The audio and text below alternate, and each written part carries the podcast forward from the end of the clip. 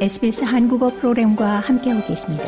sbs.com.au/korean에서 더욱 흥미로운 이야기들을 만나보세요.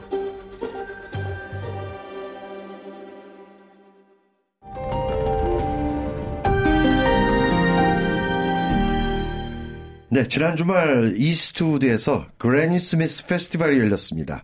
라이드 카운슬이 해마다 주최하는 지역의 아주 전통적인 축제로 올해는 특히 이스트우드 코리아타운이 처음으로 축제에 참여해 화제가 됐습니다. 현장 취재를 다녀온 박성일 프로듀서와 함께 자세한 현장 소식 살펴보도록 하겠습니다. 안녕하십니까? 네, 안녕하십니까? 네. 그래니 스미스 페스티벌. 청취자 여러분도 사과를 가장 먼저 떠올리십니다. 맞습니다. 네. 네. 특히 오래 사신 분들은 사과를 반드시 떠올리실 겁니다. 네. 1985년에 지역의 어떤 소규모 축제로 시작된 이 행사가 이제는 라이드 카운슬의 명실상부한 최대 축제로 자리매김을 했습니다. 네, 맞습니다. 어, 이 이스트우드 파크를 비롯해서 네. 그 주변 쇼핑센터 일대 네. 로우 스트리트 전체 스토리 펼쳐졌고요. 네. 어, 지난주 토요일 내내 다양한 행사들이 펼쳐졌습니다. 말씀하신 대로 올해는 또 이 이스트우드 코리아타운이 음. 이 그래니 스미스 페스티벌에 처음으로 참여를 했는데요. 네. 이스트우드 역에서 이제 동쪽이죠. 이 네. 한인 상권이 밀집한 지역에 어, 마당이라는 또 음. 특별한 장소가 마련이 됐고요. 이 철로를 중심으로 아주 그냥 중국 커뮤니티와 한인 커뮤니티가 아주 갈라졌습니다. 맞습니다. 네, 이 코리아타운 프로젝트의 서명진 코디네이터로부터 네. 그래니 스미스 페스티벌에 올해 참여하게 된 계기를 한번 네. 들어봤습니다. 네, 그래니 스미스 참여는 처음에 이 코리안 이스트우드 코리안타운 프로젝트를 할 때 우리가 가지고 있는 마당이라는 스테이지에서 한번 퍼포먼스를 해보면 좋겠다. 그거를 propose를 냈었어요. 그 장소가 여기였는데 우리가 론칭을 할 때 council에서 어 그걸 염두를 해주셔서 이번에 그래니 스미스 할 때 extension해서 한인 마을에서 할 수 있는 마당 스테이지에서 그래니 스미스를 extension 해보자. 이래서 처음으로 기획을 하게 되었습니다. 저희가 솔직히 마당이라는 그 자체가 집 앞에서 놀고 즐겁게 할 수 있는 그런 장소 로도 적합한 장소라 생각해서 이제 이름 또한 코리안타운 마당이라고 지어서 구글에 search하시면 코리안타운 마당이라고 나오고요. 네, 방금 들으신 대로 지난주 토요일 이스트우드 한인 상권이 밀집된 지역에 K타운 마당이라는 이제 공간이 만들어졌고요. 네. K-팝 댄스 대회와 줌마 패션쇼 등 하루 종일 아주 다채로운 행사들이 펼쳐졌어요. 네, 그렇습니다. 어, 서명진 코디네이터는 이같이 이스트우드 코리아타운이 그래니 스미스 페스티벌에 참여한 이유, 네. 바로 한인 상권을 살리기 위한 것이다. 그렇죠. 이렇게 말했는데요. 네. 계속해서 서명진 코디네이터의 이야기를 들어보도록 하겠습니다. 이 기회로 해서 이스튜드에도 우리가 정말 여기서 맵을 만들었어요. 이스튜드에 쉽게 갈 수 있도록 어, 상호의 사람들이 쉽게 접근할 수, 에, 상호의 샵들을 쉽게 방문할 수 있도록 맵을 만들었는데 그 맵을 보시고는 뭐 푸드도 어, 맛보시고 K food, and K beauty, 그 다음에 K hair, K fashion, everything을 다 할 수 있는 공간이라는 거를 여러분들이 많이 알으셔서 상호의 비즈니스의 발전이 많이 되었으면 좋겠습니다. 그게 이 행사의 첫 번째 취지 목적입니다. 네. 네, 이날 K타운 마당에서는 K-팝 커버 댄스 경연 대회 그리고 K 줌마 패션쇼가 열렸는데요. 어린이부터 성인까지 남녀노소 모두가 한복을 입어보는 기회도 제공됐다면서요. 네, 그렇습니다. 어, K타운 마당에서는 다양한 경품 이벤트와 뭐 네. 디지털 아트 워크샵 그리고 음. 또 페이스 페인팅이 하루 종일 진행이 됐는데요. 네. 그 중에서도 이 한복을 직접 입어보고 또 사진을 찍는 부스에 음. 이 호주인들의 줄이 길게 늘어섰습니다. 네. 네, 이번 그래니 스미스 페스티벌에서 큰 인기를 얻었던 이 한복. 네, 네. 임정현 한복의 정소윤 원장으로부터 어, 한복의 장점에 대해서 음. 이야기를 한번 들어봤습니다.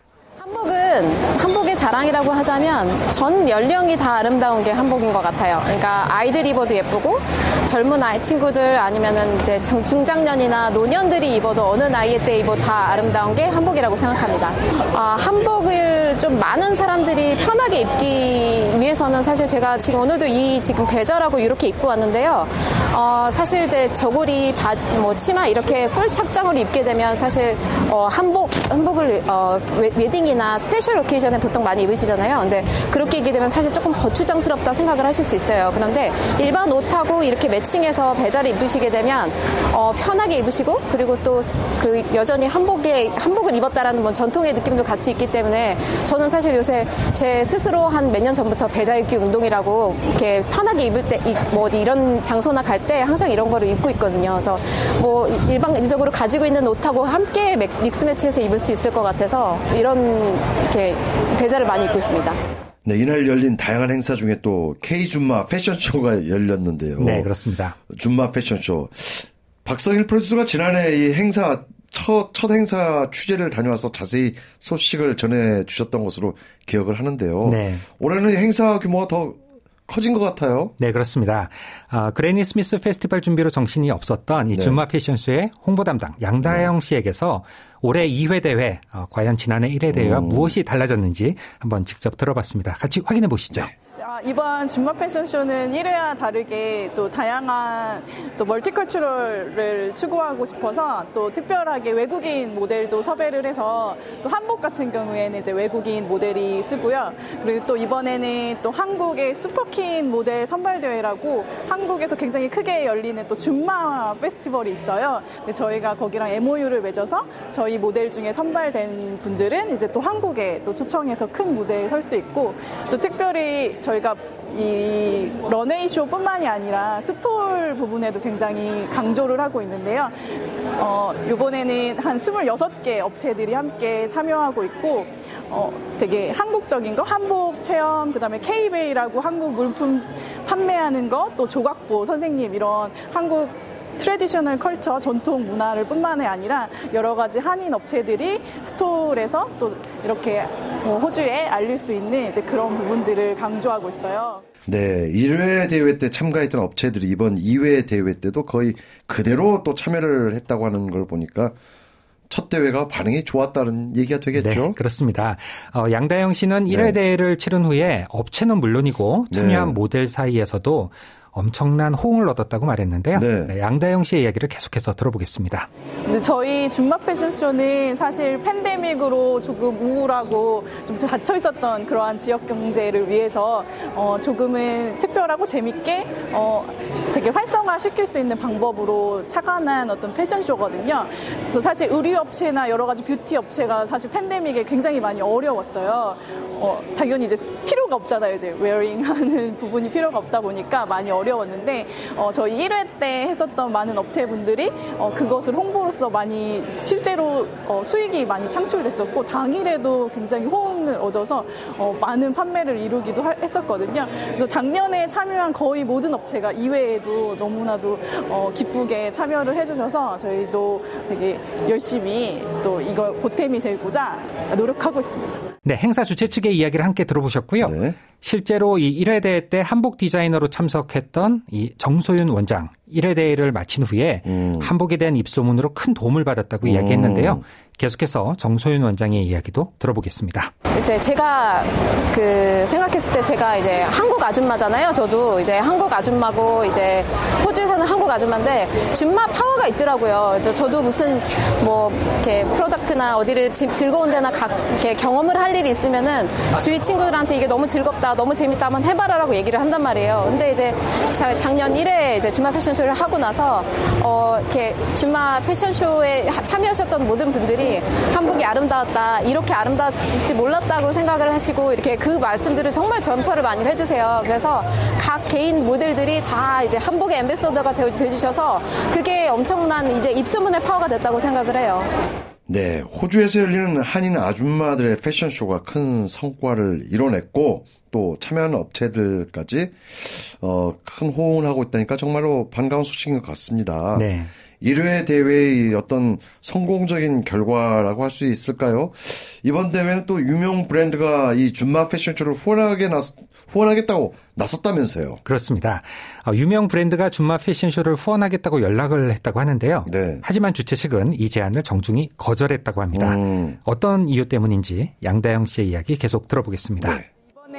사실 되게 굉장히 유명한 브랜드에서 후원 약간 요청이 오긴 했었거든요.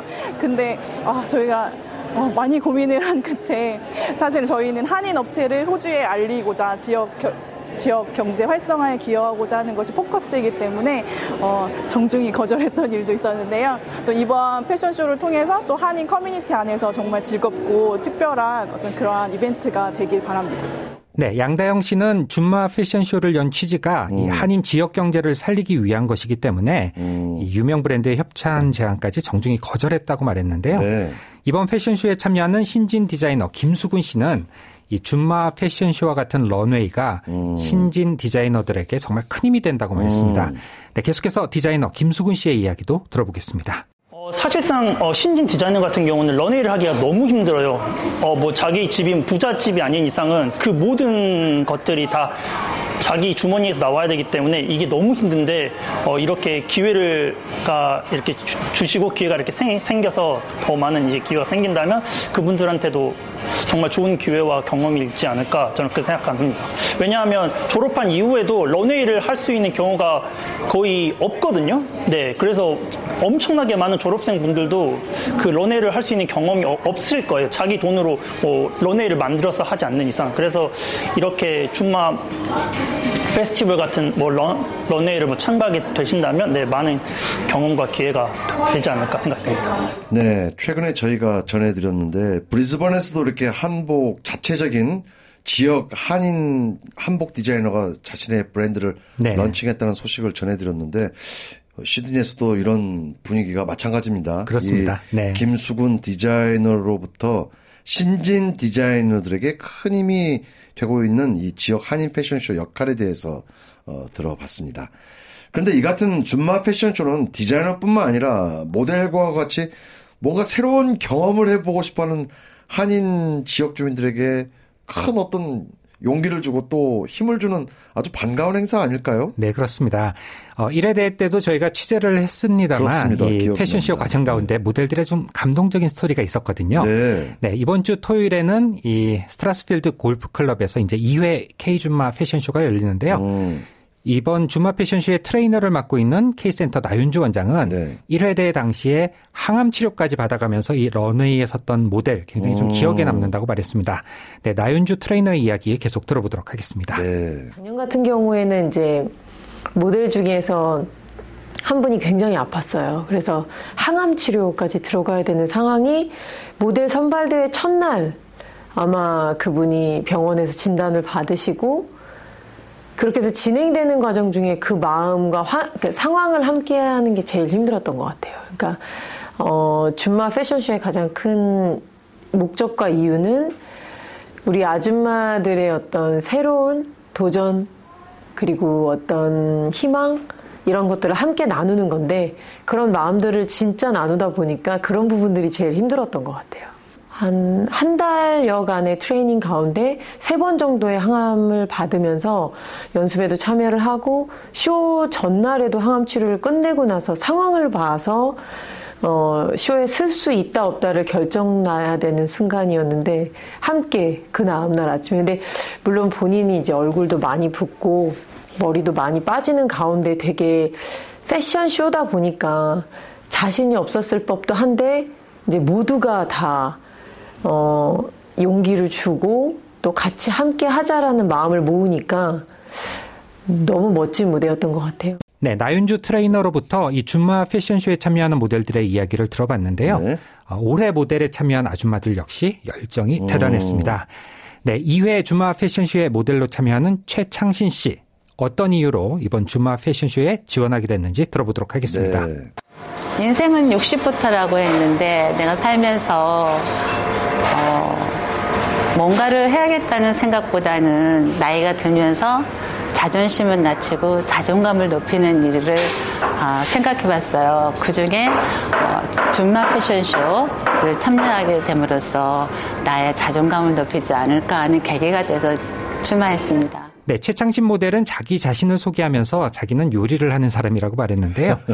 2%의 부족한 맛을 채우기 위해서 노력했을 때 느껴지는 쾌감 어, 이런 것들이 런웨이를 하면서도 또 느껴졌다고 말했습니다. 네. 하지만 최창신 모델이 아마추어 모델로 활동하는 것 결코 쉬운 결정은 아니었는데요. 네, 네 계속해서 최창신 모델의 이야기 들어보도록 음. 하겠습니다. 저는 나이가 30이 되던 해에 어, 커다란 교통사고로 하반신 골절로 장애자 진단을 받았어요. 이 런웨이를 하면서 어, 스텝이 꼬이고 중심을 못 잡고 다리가 떨리고 아프고 하는 이런 과정이 너무 힘들었던 것 같아요. 이 모든 면을 어, 나 원장님, 저를 옆에서 서포트해준 선생님이 많은 후원의 그 말들이 저를 이겨내게끔 만들어 주신 것 같아요. 네, 지난해 대회에서 항암 치료를 받으면서까지 이 준마 패션쇼 런웨이를 마친 모델의 얘기가 있었고요. 올해 대회에는 또 하반신 골절 장애자 진단을 받았음에도 이를 이겨내고 모델로 활동하는 분이 계시네요. 이런 분들의 스토리 하나하나가 우리에게 큰 힘을 주고 나름대로 휴먼 다큐 아니겠습니까? 네, 그렇습니다. 큰 감동을 주는 것 같습니다. 맞습니다. 어, 평소에 꿈꿔왔지만 뭐 이런저런 이유로 그 꿈을 접어뒀던 분들 네. 호주에서 이제 자신의 꿈을 다시 펼쳐 본다는 것 정말 좀큰 큰 의미가 있는 일이 네. 아닌가 생각이 들고요. 네, 나윤주 트레이너는 이 줌마 패션쇼에 참여하는 아줌마 모델들에게 네. 가장 중요한 것은 자신감과 자연스러움이다 이렇게 강조한다고 말했습니다. 네. 네, 나윤주 트레이너의 이야기를 계속해서 들어보겠습니다. 프로 모델들이 이렇게 하는 걸 따라하는 쇼가 아니라 어 그냥 natural 자연스러움 그리고 그 안에 우리 줌마들의 어떤 자신감을 되찾는 그게 가장 중점이었기 때문에 억지로 모델들을 흉내내진 않았어요. 그래서 가장 어려웠던 건 오히려 워킹보다 그러니까 내가 이쁠 수 있고 내가 멋있을 수 있다라는 그런 마음을 찾는 거 그게 제일 힘들었던 과정이었던 것 같아요. 왜냐면 이거는 누가 얘기해줘도 되는 게 아니라 스스로가 그걸 믿어야 되는 거기 때문에 그 부분이 제일 모델들하고 제가 좀 가장 그 신경을 많이 써야 했었던 부분이었었던 것 같아요. 네. 근데 신기해요. 그 자신감을 찾아가는 그 순간이 굉장히 짧거든요. 근데 그 과정은 긴데. 근데 그 마음이 달라지는 그 순간 그분들의 포즈와 걸음이 어떤 이론과 연습보다 진짜 멋있어지는 것 같아요. 네, 프로 모델을 그저 따라하는 것이 아니라 네. 자기 자신을 믿고 또 음. 자신감을 찾아가는 과정, 바로 그것이 가장 중요하다는 말이 좀 인상적인데요. 네. 네, 최창신 모델은 호주에 있는 모든 한인 아줌마들에게 용기를 내서 한번 다음 대회에 음. 도전을 해보는 게 어떻겠냐 이렇게 또 권하기도 했습니다. 네. 네, 최창신 모델의 이야기 계속 들어보겠습니다. 아줌마 모델 대회는 아줌마 하면은 나이에 상관없이 아무나 참여하실 수 있는 하나는 모델 대회입니다. 한 번쯤 모델을 생각해 보셨던 분이나 아니면은 무언가 도전해 보고 싶은 분들은 내년에 줌바 모델 대회에 꼭 참여하시기 바랍니다.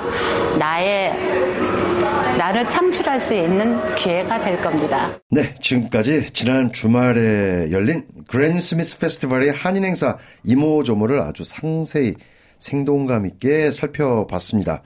이번 주말에 열리는 제2회 K줌마 패션쇼에 대해서도 어, 알아봤는데요. K줌마 패션쇼의 다양한 영상들은 주말 행사 후 SBS 한국어 프로그램 페이스북 등을 통해서 접하실 수 있습니다. 박선일 프로듀서 수고하셨습니다. 네, 감사합니다.